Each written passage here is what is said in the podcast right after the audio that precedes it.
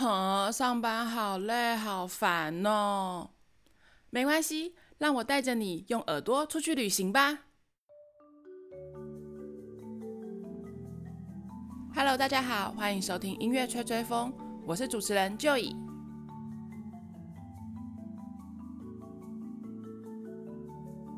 上一集我们讲了巴塞隆纳最重要的建筑师高第，然而除了高第，你在巴塞隆纳还会看到什么呢？西班牙的巴塞隆纳可以说是全西班牙最热闹的所在，这里有着“欧洲之窗”的美誉，又被美国国家地理频道评选为人生五十个必游景点之一。这个城市确实有它迷人又充满魅力的地方。当你走在绿意盎然的兰布朗大道上，街道的两旁有街头艺人、露天咖啡座、纪念品和书报摊，都相当的具有巴塞隆纳风情。也难怪曾经有诗人描述这是世界上唯一一条他希望是永无止境的街道，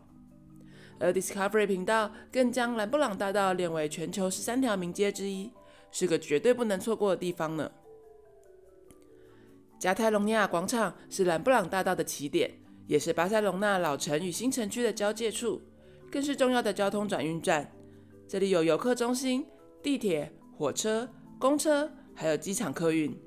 附近找吃的住的都很方便，是所有人到达巴塞隆纳的必经之地，也是个龙蛇混杂、扒手抢匪特别多的地方。大家在这里一定要注意安全呢。但这个广场上的鸽子也特别多，还有美丽的喷泉。每到黄昏时刻，夕阳照下来，把广场染成金黄色，特别的漂亮。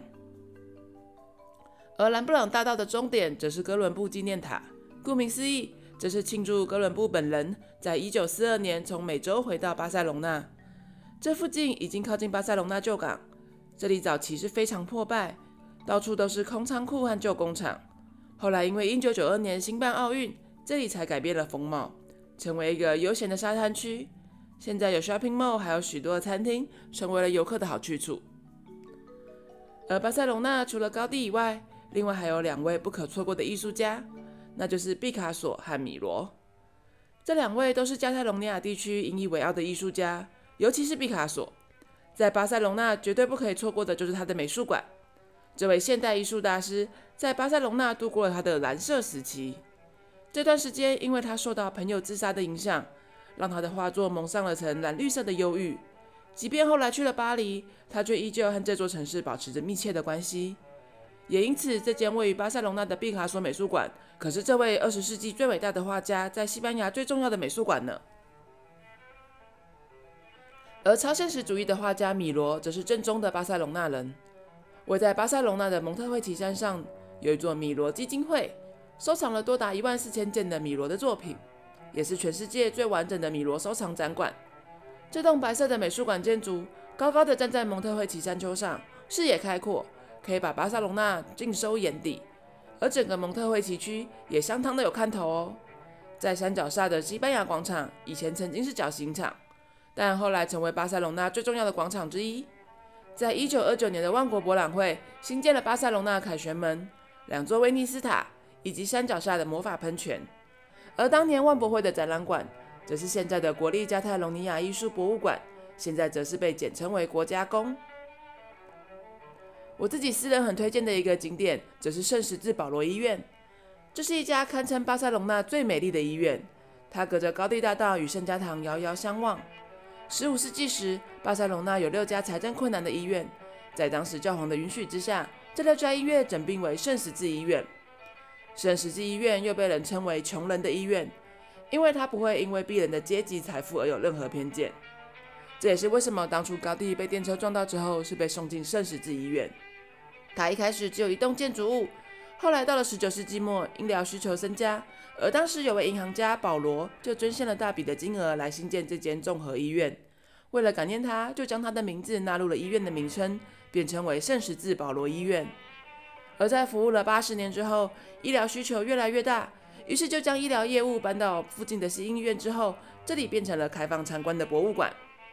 而当时设计这栋建筑物的建筑师叫做多明尼克。是与高地以及普伊居被并称为加泰隆尼亚现代主义建筑师三杰的伟大建筑师，而圣十字保罗音乐也与多米尼克所设计的加泰隆尼亚音乐厅共同被列入世界文化遗产之一。而这里也是超级适合拍完美照的地方。跟巴塞隆纳其他景点比较起来，这里的人潮相对稀少，而且当太阳透过玻璃窗洒进地板上，那画面实在是太美了。如果你想在城市的喧嚣之中寻找一片宁静祥和，圣十字保罗医院就是最适合的地方。而讲到西班牙巴塞隆纳，还有一个绝对不能错过的就是足球啦。如果你是个欧洲足球迷的话，一定就会知道巴塞隆纳有个最棒的足球俱乐部，那就是巴塞隆纳足球俱乐部，昵称称为巴萨。巴萨足球俱乐部是世界球坛的顶级俱乐部之一，巴萨也是西班牙赢得最多冠军奖杯的球队。不管是已经退役的传奇球员老罗纳度、马拉多纳，还是现在正火药的梅西、内马尔，都曾经是巴萨球员。而他的主场诺坎普体育场是欧洲最大以及世界第二大的足球场，可以容纳超过十二万人，也是欧洲足总评选为五星的足球场。如果人生有机会可以在诺坎普体育场看一次足球赛的话，人生都没有遗憾了呢。出生自加泰隆尼亚地区的杰出大提琴家卡萨尔斯，因为拒绝为希特勒演奏、反抗不合理的政权而流亡海外，以音乐家的身份成为国家民族的英雄，成为二十世纪最重要的大提琴家兼诺贝尔和平奖得主。他也是将巴哈的无伴奏大提琴组曲录制成唱片、发扬光大的重要演奏者。他曾将钟爱的一首加泰隆尼亚地区有名的民谣《百鸟之歌》编曲成为大提琴演奏，流传至今。而卡萨尔斯的回录同样也以《百鸟之歌》为名发行。同样出生在巴塞隆纳的世界三大男高音之一的卡列拉斯，也是钟爱此曲的音乐家。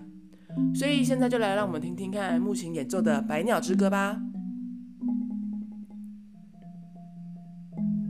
我们今天的节目就到这里告一个段落啦。巴塞隆纳我们讲了两集，是因为这里实在是太美丽、太漂亮，又太值得一去了。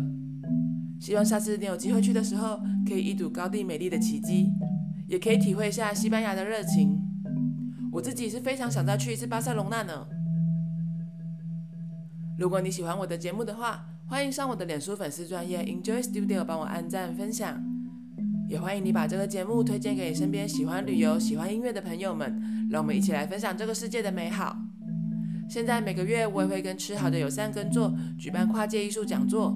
如果有兴趣的朋友们，欢迎上脸书粉丝专业查询报名哦。